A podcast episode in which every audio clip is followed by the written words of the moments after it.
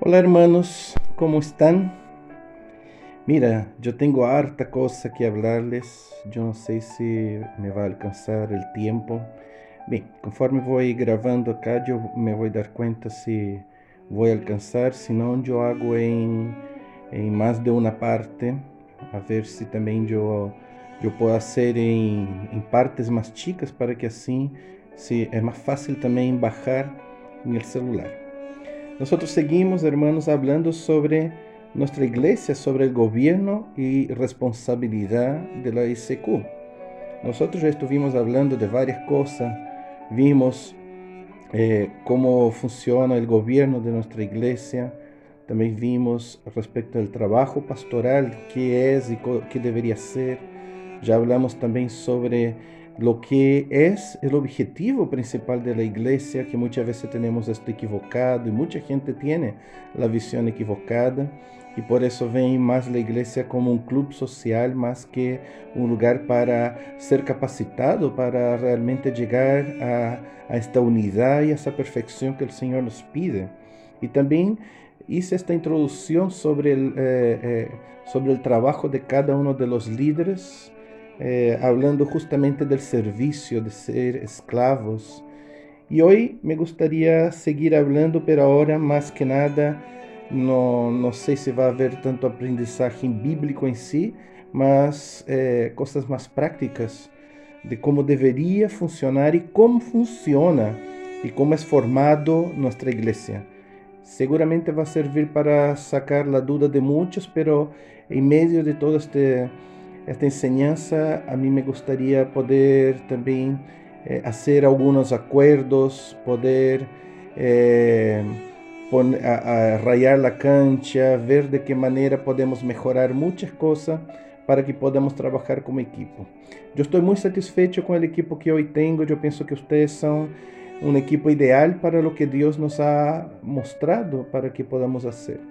Cuando yo asumí la iglesia, Dios me había dicho una palabra que para mí no era muy entendible al principio, pero hoy yo entiendo mejor. Que Él decía que, era, eh, que habría una gran cosecha dentro de nuestra iglesia, pero que eh, el, el, celero, el lugar donde íbamos a poner la, eh, el granero, estaba sucio y estaba lleno de hongos y que teníamos que limpiar eh, el granero para poder llenar con esta cosecha grande que viene. Y yo estoy caminando sobre esta promesa, hermanos, y yo siento, siento que estoy embarazado de esta visión y que algo maravilloso Dios aún va a estar haciendo en nuestra iglesia en estos próximos años, antes de que el Señor me lleve o que me lleve a otro lugar o que me lleve de este mundo. Y realmente yo estoy muy animado y tengo convicción de que Dios, que esta palabra es verdadera y que pronto veremos esto eh, pasando justamente en medio de nosotros. Bien, para eso déjame entonces hablar un poco cómo funciona nuestra iglesia, cuáles son los diferentes liderazgos que hay en nuestra iglesia. El liderazgo principal de nuestra iglesia es el consistorio todos conocen el consistorio, pero a veces no, no comprenden de forma completa lo que realmente significa.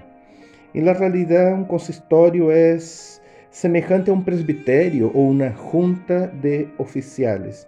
Y como ustedes ya vieron, el gobierno de la iglesia eh, eh, es allí donde nosotros tomamos todas las principales decisiones de la iglesia é a cabeça da igreja, se pudéssemos ver assim, apesar de que Cristo é a cabeça da igreja, pero a cabeça de nossa igreja local eh, é o consistorio nós ligados a Jesus, claro.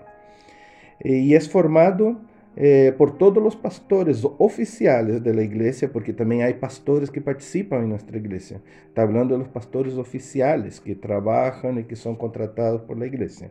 Es formado por todos los pastores oficiales de la iglesia y los ancianos que también son oficiales, porque no todos los ancianos también son oficiales. Y de época en, época a veces tenemos algunos ancianos que están a prueba, como ustedes ya han visto eh, en algún, algún momento. Y aquí es donde se toman, hermanos, las decisiones eh, eh, de la iglesia. En el consistorio, eh, es el, consistorio es el representante legal de la iglesia. Todas las principales decisiones y direcciones de la iglesia son tomadas por este consistorio. Nos reunimos, hermanos, ordinariamente todas las semanas y solo hemos dejado de reunirnos en vacaciones o en contingencia, eh, como hemos vivido en esta época de pandemia, eh, o por motivo mayor que nos impida reunir. Y aún que no nos hemos reunido de la manera como hacemos antes, aún nosotros seguimos reuniéndonos a través de, Zoom, pero que eh, con un poquito menos de, de frecuencia de lo que hacíamos antes. ¿Qué hacemos en estas reuniones? Nosotros en todas estas reuniones nosotros oramos por la iglesia y por sus miembros. Nosotros también estudiamos la palabra de Dios y aplicamos en nuestras vidas. Eh, también nosotros buscamos dirección del Señor para nuestra iglesia, que es lo que Dios quiere para nuestra iglesia. También atendemos a los miembros de la iglesia que desean hacer alguna consulta o hacer algún reclamo o hasta mismo presentar un proyecto, etc. Todo lo que eh, los miembros desean eh, que sea eh, más seria la que desean, nosotros también hacemos, atendemos a miembros de la iglesia. Outra coisa, nós conversamos, oramos e decidimos as coisas mais importantes da igreja. E como eh, e também como está cada ministério.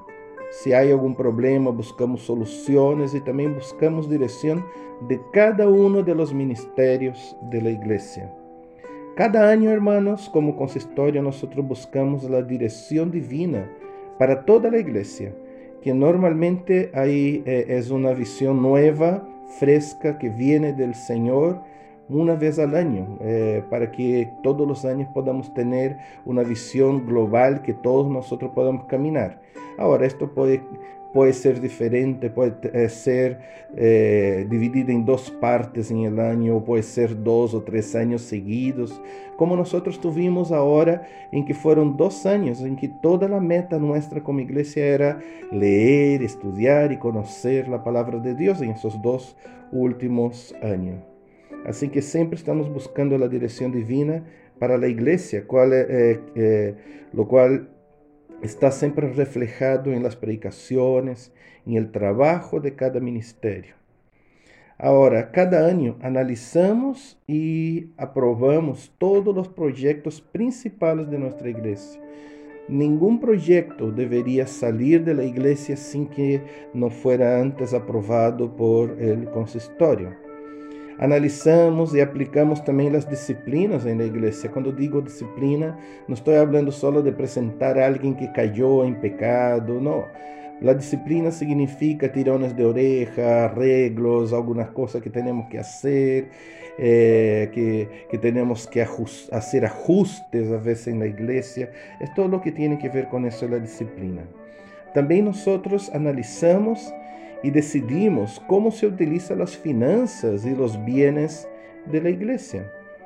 Eh, também estamos evaluando cada líder e cada eh, ministério periodicamente. Isto, por lo menos uma vez ao ano. Agora, se é necessário, podemos fazer duas ou três vezes ao ano tener reuniones con los líderes para poder estar evaluando cómo va el ministerio y saber también de ellos cómo eh, está siendo desarrollado y qué están haciendo.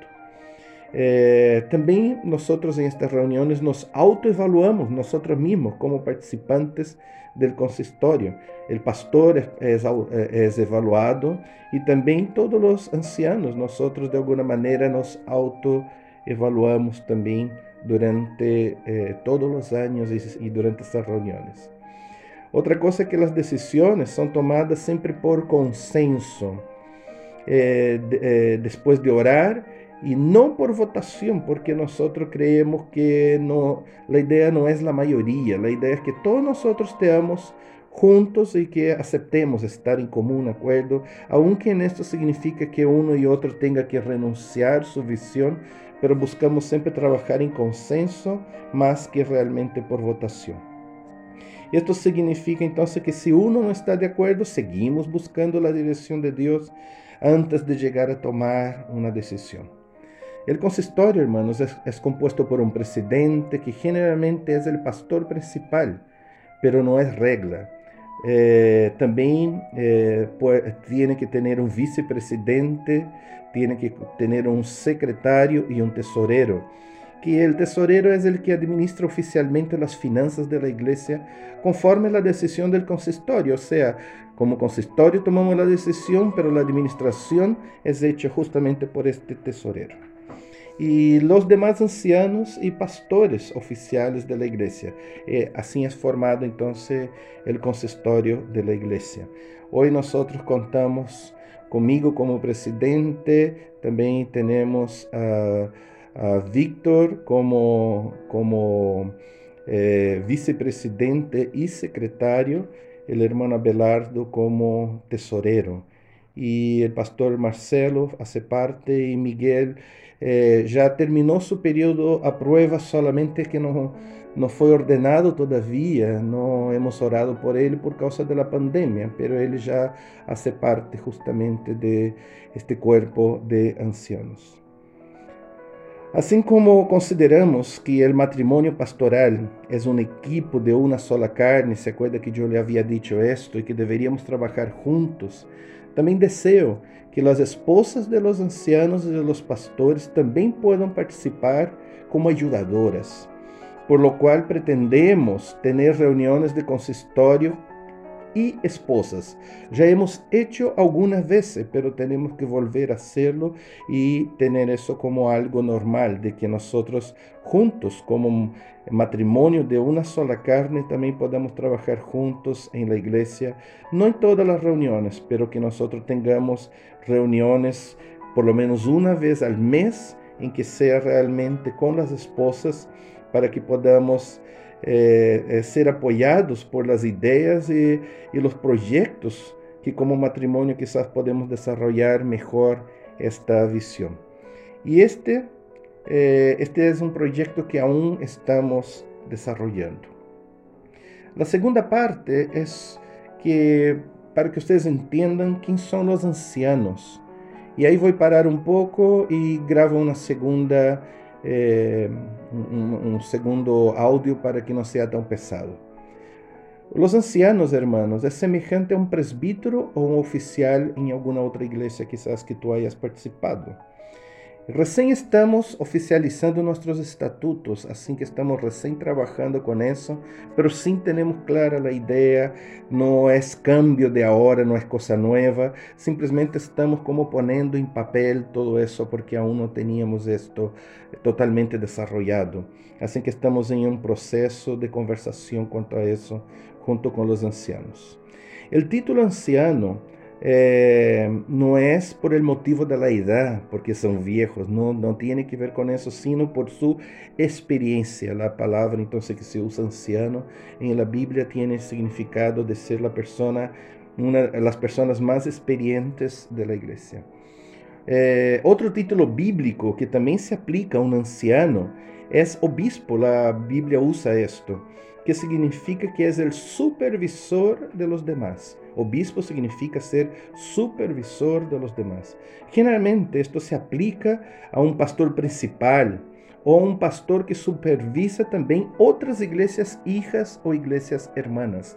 Entonces, ser un obispo significa ser un supervisor de grupos o de otras iglesias, hermanas, hijas o hermanas.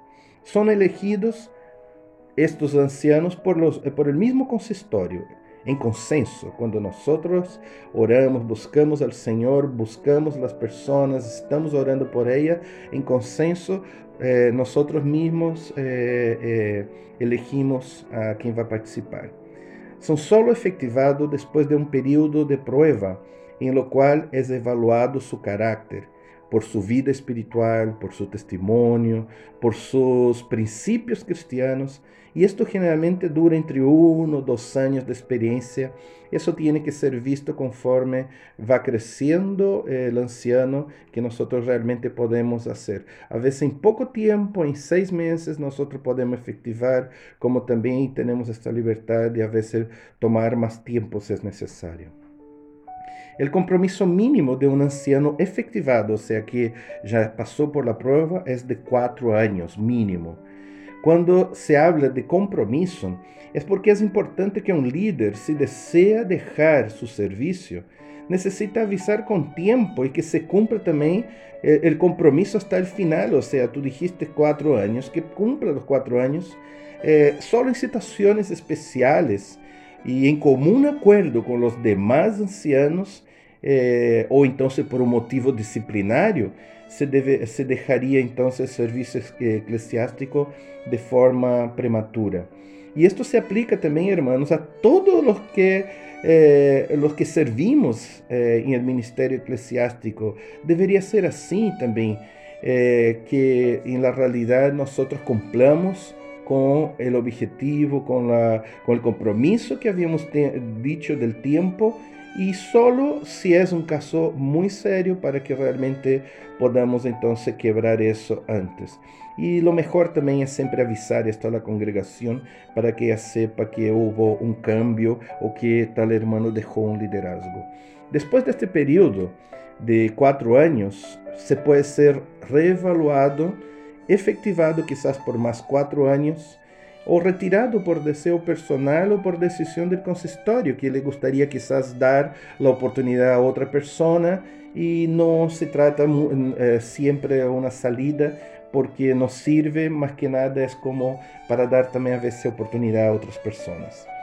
Los ancianos que cumplen más de tres periodos de cuatro años, eh, eh, que son efectivados, que não tenha um impedimento disciplinário, que não haya sido eh, disciplinado por alguma circunstância, são considerados ancianos eméritos da igreja, aunque não tenham participação ativa, eh, a vezes sim, a vezes não, em el consistório, são considerados para consulta. Nós lo chamaremos para perguntar, ou a vezes esta pessoa já vai estar em el consistório, quizás hasta que Deus lo lleve eh, também tem voz e pode a vezes ter votos se consideramos que é importante. Esse projeto é novo, hermanos. Recém estamos conversando também sobre isto. Generalmente a quantidade de ancianos corresponde a um por cada 50 membros da igreja. Agora, 50 membros não significa que são 50 pessoas que vão à igreja. São 50 membros, já. Os ancianos, mais que ser los que deciden las cosas de la iglesia, deben ser los que más trabajan y que más sirven a la iglesia y por lo mismo pueden decidir, ¿entiende? No es que ellos mandan, es que ellos trabajan y porque son los que más están trabajando, debería entonces ser los que deciden las principales cosas que nosotros tenemos que hacer en la iglesia.